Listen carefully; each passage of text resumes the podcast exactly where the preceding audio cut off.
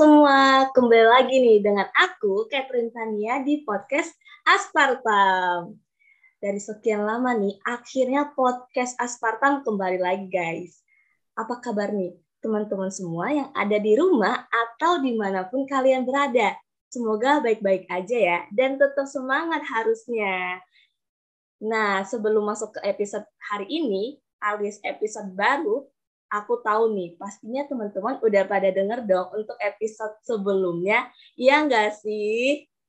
Hmm, kalau misalkan ada yang belum denger nih, teman-teman boleh banget nih gas dengerin dulu. Nah, kalian pasti udah gak sabar banget kan buat dengerin episode kali ini. Sebenarnya episode kali ini tentang apa sih? Episode kali ini bakal ngebahas the next normal jadi nanti bakal ada tamu spesial yang bakal nemenin aku. Tanpa berlama-lama lagi, yuk kita langsung perkenalan aja kali ya. Halo dok, halo kak, apa kabar nih hari ini? Halo, halo. Halo, halo. Catherine. Kristania, kabar baik, kabar baik. Oke, Terima baik, kasih. Mantap. Saya semangat banget nih, dokter juga kakaknya. Nah, tanpa berlama-lama lagi, sebelum kita mulai, kita perkenalkan diri aja boleh kali ya. Mungkin dimulai dari Dokter Kevin nih. Silakan, Dok. Halo, iya. Oke, nama saya Kevin Christian, staf pendidik di Departemen IKM Gizi. Um, kalau ada, belum pada tahu itu di mana, itu di Lukas lantai 4. Jadi silakan kalau misalkan nanti mau cari-cari atau mau ngobrol tentang apa pun itu ya silakan ke departemen. Itu saja mungkin perkenalan dari saya ya. Mantap banget nih. Salam kenal ya, Dok. Nah, tadi kita sudah dengar dari Dokter Kevin. Lalu uh, next narasumber kita siapa ya? Mungkin dari Kak Kristania. Boleh nih, Kak. Perkenalan dulu yuk. Halo, halo semuanya. Kenalin aku Kristania dari Angkatan 2019 Fakultas Kedokteran Unikat Majaya. Wow, banget nih mahasiswa 2019 nih teman-teman semua. Salam kenal juga ya, Kak. Nah, teman-teman semua, narasumber kita keren-keren banget kan? Tepuk tangan dulu yuk. Sebelum kita ngebahas inti the next normal, mungkin kita tanya-tanya dulu kali ya sama Kak Kristania. Boleh ya Kak? Aku mau nanya nih Kak, hmm, Kakak sebagai mahasiswa nih, ada nggak sih eh, perbedaan keseharian kakak saat pandemi dan sebelum pandemi? Mungkin boleh dijelasin sedikit gitu, Kak. Oke, oke. Pastinya beda banget sih dibandingnya dulu ya. Kita kan uh, angkatan 2019 nih sempat masuk dulu kan ke kampus. Yang mana pastinya uh, bisa langsung dengar secara offline, dosennya ngajar secara offline. Tiba-tiba uh, saat pandemi langsung semuanya jadi online, pastinya perubahannya banyak dari cara belajarnya, harus menyesuaikan lagi. Terus juga uh, perbedaannya kan kalau dari aku sendiri sih, lebih suka ke kampus gitu karena lebih fokus bisa dengar langsung nanya pun lebih enak sedangkan kalau saat pandemi kan kita harus lewat tim yang mana pasti uh, lumayan banyak gangguan juga. Contohnya koneksi kadang suka uh, ngelek gitu. Terus godaannya lebih banyak lah ya kalau di rumah gitu kan. Tapi ada plus minusnya sebenarnya. Kalau di rumah pun uh, saat jeda uh, antar kelas berikutnya kan kita jadi bisa lebih istirahat gitu. Kalau di kampus kita mau nggak mau harus nunggu satu jam sebelum kelas gitu. Sebenarnya uh, lumayan beda tapi uh, coba disesuaikan dengan kondisi yang sekarang sih juga nyaman-nyaman aja uh, dan juga uh, banyak perbedaan dalam pertemanan sih. Karena kita kan uh, masih awal gitu ya butuh saling mengenal satu sama lain. Di saat udah mulai mengenal udah temenan gitu tapi tiba-tiba jadi online jadi mungkin untuk uh, pertemuannya lebih singkat dan banyak hal-hal yang seharusnya bisa kita lakukan secara offline. Contohnya bonding gitu ngumpul-ngumpul teman jadi mau nggak mau kita tetap jadi online itu walaupun online pun seru sih. Itu salah satu yang paling besar lah perubahannya saat pandemi di kampus dan di rumah.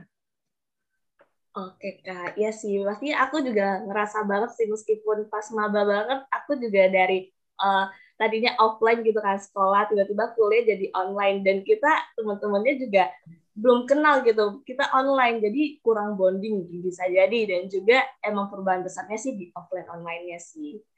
Hmm oke nih kak. Uh, kalau misalkan kan sekarang kita masih pandemi nih kak bermasuk. Nah saat ini uh, ada nggak sih kak protokol kesehatan nih yang diterapkan khususnya di kampus dari yang kakak tahu nih protokol kesehatan apa aja sih yang sedang diterapkan gitu khususnya okay. di kampus. Oke. Okay. Iya.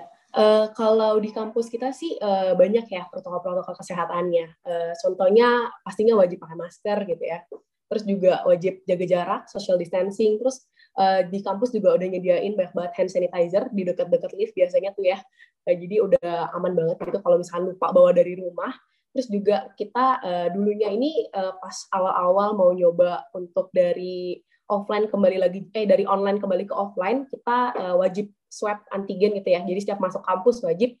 Tapi sekarang sih ada ketentuan baru yang mana kalau udah vaksin booster uh, jadi kita nggak wajib swab gitu. Tapi uh, memang banyak juga sih uh, dari kampus yang memperhatikan gitu loh. Kalau seandainya kita uh, ada negatif atau positif gitu ya, nanti akan ada satgas COVID yang ngehubungin kita ngebantu kita. Jadi kita nggak perlu panik gitu sih untuk ke depannya uh, takut gimana nanti ujiannya, gimana ke kampusnya karena ada yang bantuin kita sih. Jadinya uh, aman banget dan tenang banget ngerasa kalau seandainya uh, kita positif juga, kita masih tetap ngerasa ada wadah gitu untuk kita dibantu. Ya sih betul banget sih. Mungkin dari yang kalian sebutin juga udah diterapkan juga ya di masyarakat gitu. Bukan hanya di kampus kita tapi di masyarakat juga kurang lebih seperti itu ya. Nah, yang menarik nih dari tadi ada salah satu nih yang kakak sebutin yaitu namanya vaksin booster. Lalu di mana yang udah vaksin booster itu tidak perlu melakukan swab antigen. Hmm, kalau kayak gitu kenapa ya kok nggak perlu swab antigen gitu meskipun kita udah vaksin booster? Mungkin kalau kita kepo-kepo gini, kita bisa langsung tanya aja kali ya ke dokter Kevin. Halo dok, mungkin aku mau nanya nih dok sama dokter. Jadi uh, karena tadi uh, kita udah menyinggung tentang vaksin booster nih, dan sekarang juga lagi ramai-ramainya booster gitu. Sebenarnya apa sih pentingnya itu booster? Dan dari protokol kesehatan di kampus sendiri, terutama di Atma Jaya gitu, kenapa mahasiswa yang udah booster tidak perlu swab antigen dok? Mungkin dokter bisa menjelaskan dok. Silakan dok. Oh, ya, wah nggak adil juga ya pertanyaan ke saya susah banget tuh. Uh, ya jadi uh, vaksin booster itu sangat penting. Kenapa? Karena kita tahu bahwa ada beberapa seri dari varian virus corona kan yang kita tahu yang mana um, itu mengakibatkan peningkatan angka kasus dan um, dilihat bahwa vaksin itu sangat membantu namun efektivitasnya pasti akan menurun seiring berjalannya waktu. Nah, karena kita masih dalam kondisi pandemi, waktu itu datang terakhir Omicron, virus yang varian salah satu varian of concern, itu menyebabkan perlunya peningkatan antibodi di komunitas. Nah, salah satunya dengan cara penggunaan vaksin booster untuk mengekskalasi atau memboosting antibodi yang tadinya sudah ada menjadi lebih optimal lagi untuk melindungi dari um, virusnya sendiri dan menghindari kalau terkena pun menghindari gejala yang berat. Jadi um, ada dua aspek sih antara menghindari untuk gejala berat dan menghindari untuk tidak terkena gitu. Itu untuk kenapa pentingnya vaksin booster ya. Kalau kalian baca di artikel-artikel um, atau baca di berita-berita yang yang pastinya bukan hoax itu pasti sudah dapat infonya gitu. Dari Kominfo juga sudah banyak. Oke, um, melan melanjuti hal tersebut karena sudah terprotek lebih baik dengan adanya booster dan dengan ternyata varian Omicron dan makin ke sini juga gejalanya makin ringan, itu membuat eh, katakanlah lebih percaya diri kita untuk eh, bisa beraktivitas kembali seperti sebelum pandemi tapi dengan protokol-protokol yang masih ketat, sedikit ketat lah. Gitu. Nah, itu sebabnya kenapa kalau yang booster itu tidak perlu swab antigen karena kecenderungan untuk terkenanya itu sudah semakin kecil. Itu. Dan juga um, itu yang paling utama sih, gitu. Ya, yang paling pentingnya sih tetap patuhi protokol kesehatan ya. Tadi sudah disampaikan Kristania tuh tentang protokol kesehatan yang sudah difasilitasi oleh oleh kampus. Begitu. Oke, baik dok. Berarti dengan vaksin booster itu emang penting banget ya dok buat peningkatan antibody dan juga selain itu bakal menghindari uh, juga menghindari gejala berat gitu ya dok. Dan Betul. dan tadi juga karena uh, vaksin booster gak usah swab antigen itu kemungkinan uh, kecenderungannya terkena lebih kecil gitu ya dok salah satu faktornya. Betul. Oke baik. Itu dan dan juga kan uh, dengan dengan seiring berjalan waktu kita sudah semakin bijaksana ya. Artinya kalau kita tahu bahwa kita sedang kondisi tidak fit, ya kita sudah tahu bahwa apa yang harus kita lakukan gitu yaitu isolasi mandiri. Jadi harapannya orang-orang yang sebetulnya dalam kasus ini mahasiswa yang sebetulnya swab itu seharusnya sudah sadar diri sebelum swab pun udah tahu dia itu sebetulnya perlu swab gak sih? Karena mungkin kalau dia ada gejala ya udah nggak perlu swab karena nggak perlu datang harusnya. Iya kan? Ya setuju gitu. banget sih dok. Ya. mungkin karena uh, kita juga udah ngebahas nih tentang booster gitu ya dok. Nah uh, kita mungkin langsung ke topik utamanya kali ya dok. Hmm yaitu the next normal. Nah, mungkin ada sebagian nih teman-teman yang belum pernah dengar the, next normal itu apa. Mungkin kita bisa langsung aja kali ya nanya ke narasumber kita. Boleh nih, kita dengerin dulu dari Kak Kristania. Menurut Kakak nih, apa itu next normal? Oke, oke. Uh, jadi next normal itu sebenarnya memang agak asing sih ya uh, kebanyakan kita pasti lebih tahu new normal gitu karena kita udah pernah ngelakuin new normal. Kalau next normal sendiri sih sebenarnya aku uh, sempat beberapa kali baca kalau dari berita gitu lagi baca berita tentang pandemi gitu ada kesinggung-singgung lah tentang next normal. Kalau menurut aku next normal itu uh, di aktivitas kita tuh kembali uh, seperti semula tapi ada perubahan-perubahan yang kita bawa nih saat menjalankan new normal. Uh, adaptasi saat new normal akhirnya bisa jadi kebiasaan. Contohnya kayak dulu saat sebelum pandemi, pasca pandemi, ini kan new normal istilah pasca pandemi ya, yang berubah eh, kayak kebiasaan-kebiasaan kita yang tadinya saat pandemi ini kita lakuin, terus kita pertahankan setelah masa pandemi berakhir atau next normal ini. Contohnya salah satunya eh, mungkin cuci tangan ya, karena cuci tangan kan sebelumnya kalau dari aku sendiri sebelum pandemi aku nggak aware banget. Kayak cuci tangan paling cuma sebelum makan setelah makan. Kalau sekarang kan mau nggak mau untuk menghindari uh, virus dan juga uh, dari peraturan protokol kesehatan ya harus cuci tangan. Dan aku rasa nanti setelah pandemi berakhir pun aku bakal lebih sering-sering cuci tangan sih dibanding sebelumnya. Yang mana kebiasaan-kebiasaannya sebenarnya baik juga ada ada baiknya gitu lah dibawa kita sampai nanti setelah pasca pandemi. Iya sih tapi kurang lebih yang aku baca dari berita yang seperti Kak Kristania bilang nih, betul banget sih kebiasaannya kayak terbawa dari adaptasi pas pandemi. Mungkin protokol juga jadi kebiasaan kita ya Kak. Nah, kita udah denger nih dari Kak Kristania, mungkin boleh nih kita lanjut ke Dokter Kevin. Menurut Dokter Kevin nih, apa sih itu definisi the next normal? Mungkin boleh dijelasin secara singkat nih dok. Hmm, nggak ada yang berbeda dengan apa yang sudah disampaikan Kristania sih. Bahwa um, kalau the next normal itu pasti membawa hal-hal yang um, yang ada kita oke okay, kita ada new normal terus ada next normal ya kita membawa dan kita kayak merge semua yang ada di situ gitu.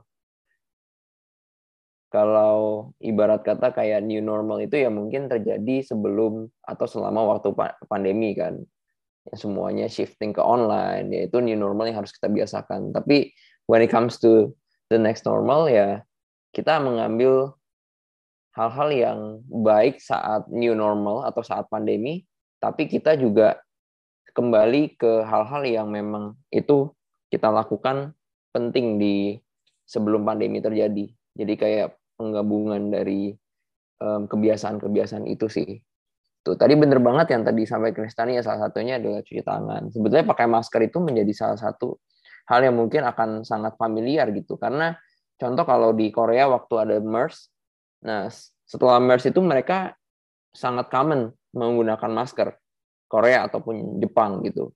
Jadi um, ya udah nanti ke depan ya bukan hanya cuci tangan ya pakai masker itu pun kalau misalkan nanti sudah kebijakannya tidak perlu pakai masker tapi ada orang yang mau pakai masker ya itu masih fine fine aja dan itu menjadi sesuatu yang akan kita temui secara wajar gitu di di lingkungan kita gitu bahkan lingkungan keluarga mungkin ya. Begitu sih. Dan oh yang salah satu cukup signifikan itu adalah penggunaan teknologi.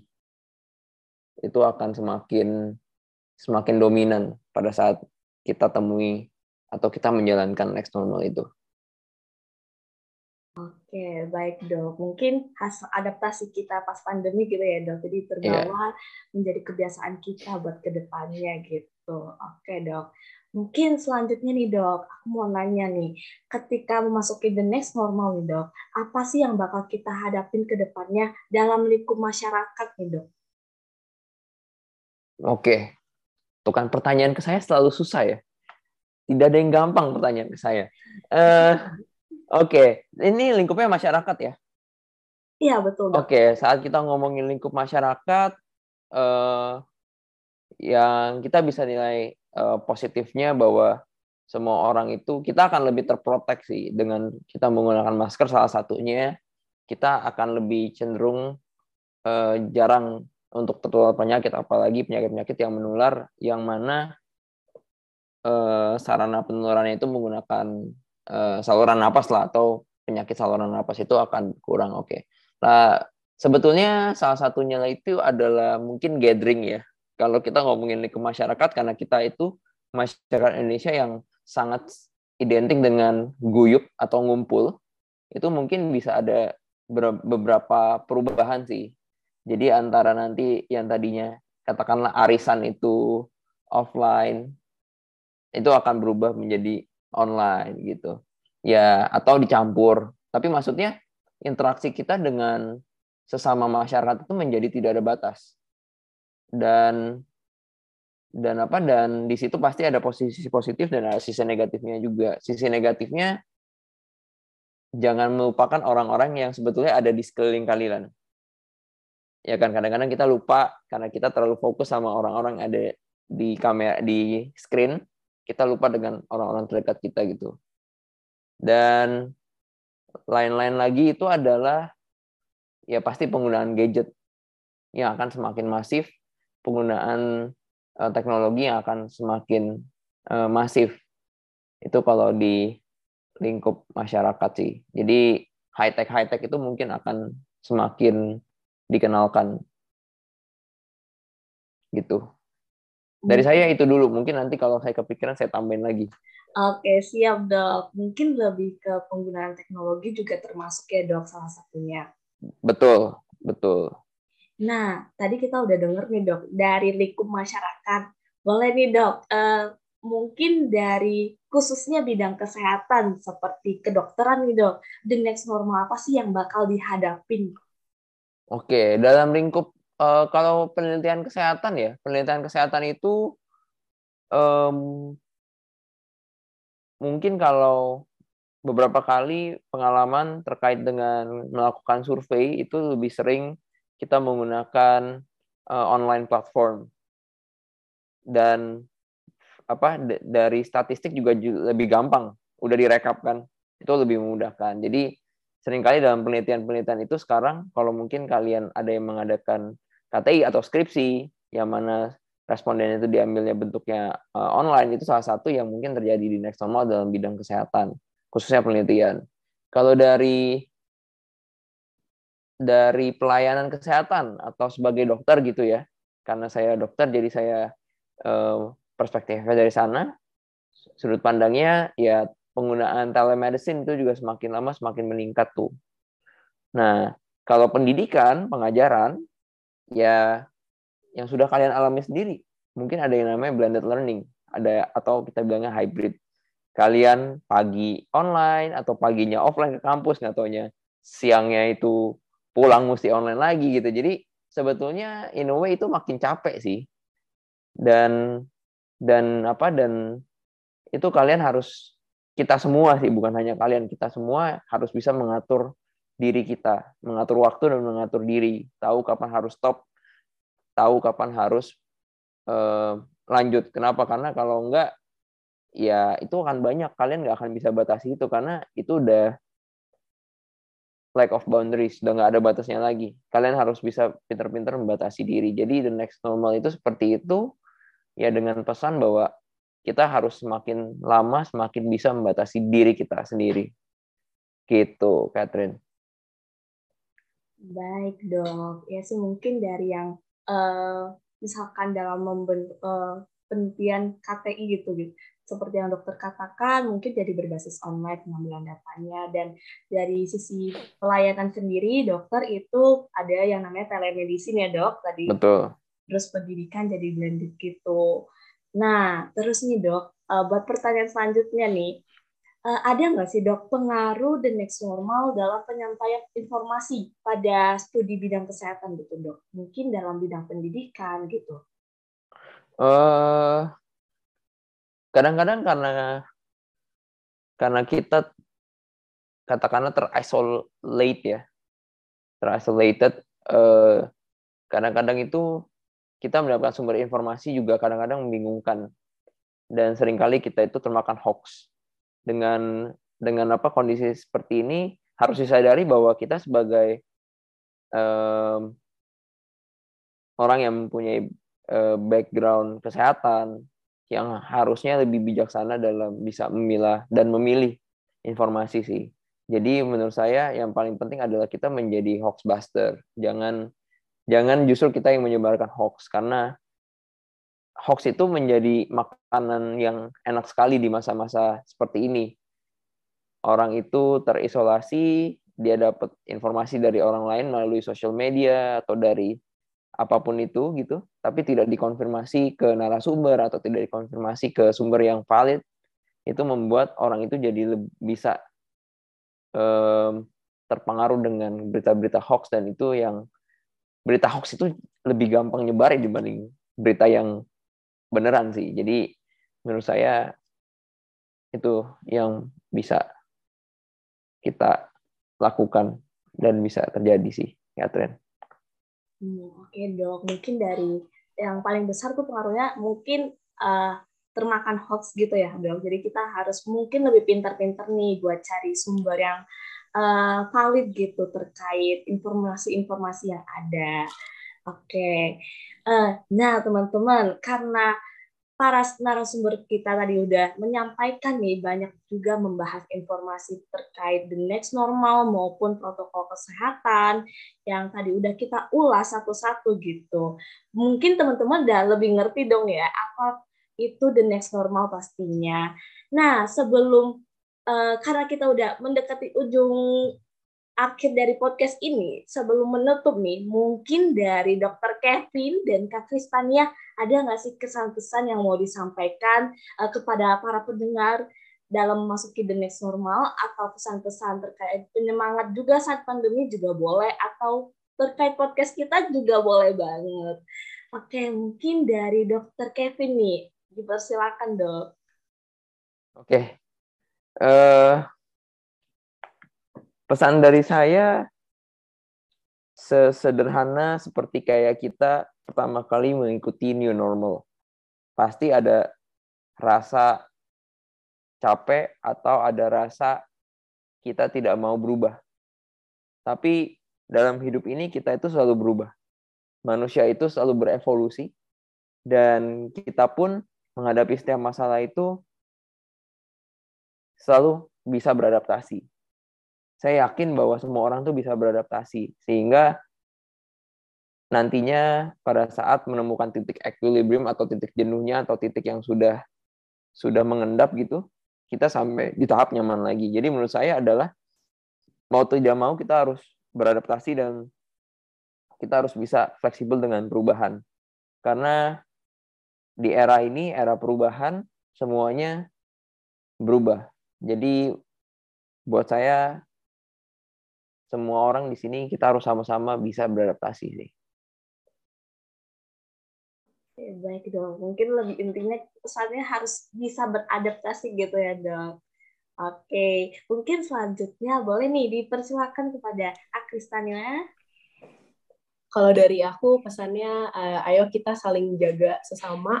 Uh, jadi kalau seandainya udah tahu nih badan ngerasa nggak enak, udah ada gejala-gejala, apalagi yang udah bergejala gitu ya, ayo kita swab biar lebih bisa melindungi keluarga kita, teman-teman kita, dan gak ngebayin orang lain, karena kita nggak tahu uh, nanti kalau seandainya kita menularkan orang lain, orang lain akan menularkan ke keluarganya yang lebih rentan gitu ya terhadap COVID, misalkan neneknya, kakeknya, kita nggak tahu, jadi uh, kita jagalah sesama dan sayangilah sesama, gimana kamu nggak mau pastinya kalau ada teman kamu yang positif, gak bilang, kamu jadi dekat sama dia, kamu positif dan menularkan ke keluarga kamu. Jadi uh, perlakukanlah teman kamu seperti kamu mau diperlakukan. Seperti itu sih lebih tepatnya. Wah, mantap banget nih. Oke, terima kasih banget Dokter Kevin dan juga Kak Kristania udah uh, menyampaikan kesan-kesan pada podcast ini nih. Nah, teman-teman, uh, diingat ya informasi yang telah disampaikan. Mungkin dengan ini lebih membantu nih menambah informasi terkait dengan the next normal maupun protokol kesehatan yang tadi kita udah ulas. Dan sebelumnya ingin mengucapkan terima kasih banyak nih kepada Dr. Kevin dan juga Kak Kristania telah bersedia nih meluangkan waktu untuk podcast ini. Nah, Semoga dengan adanya podcast ini bisa membantu dan menambah wawasan teman-teman semua ya. Pastinya ada info-info menarik juga nih buat next episode-nya. Pasti teman-teman udah pada nggak sabar juga nih buat dengerin episode podcast Aspartam selanjutnya. Oke, sekian dulu untuk episode kali ini. Pantengin terus ya yang supaya update mengenai informasi di bidang kesehatan. Jangan lupa juga follow kita di Spotify dan juga Instagram at aspartem. See you in the next episode. Bye-bye!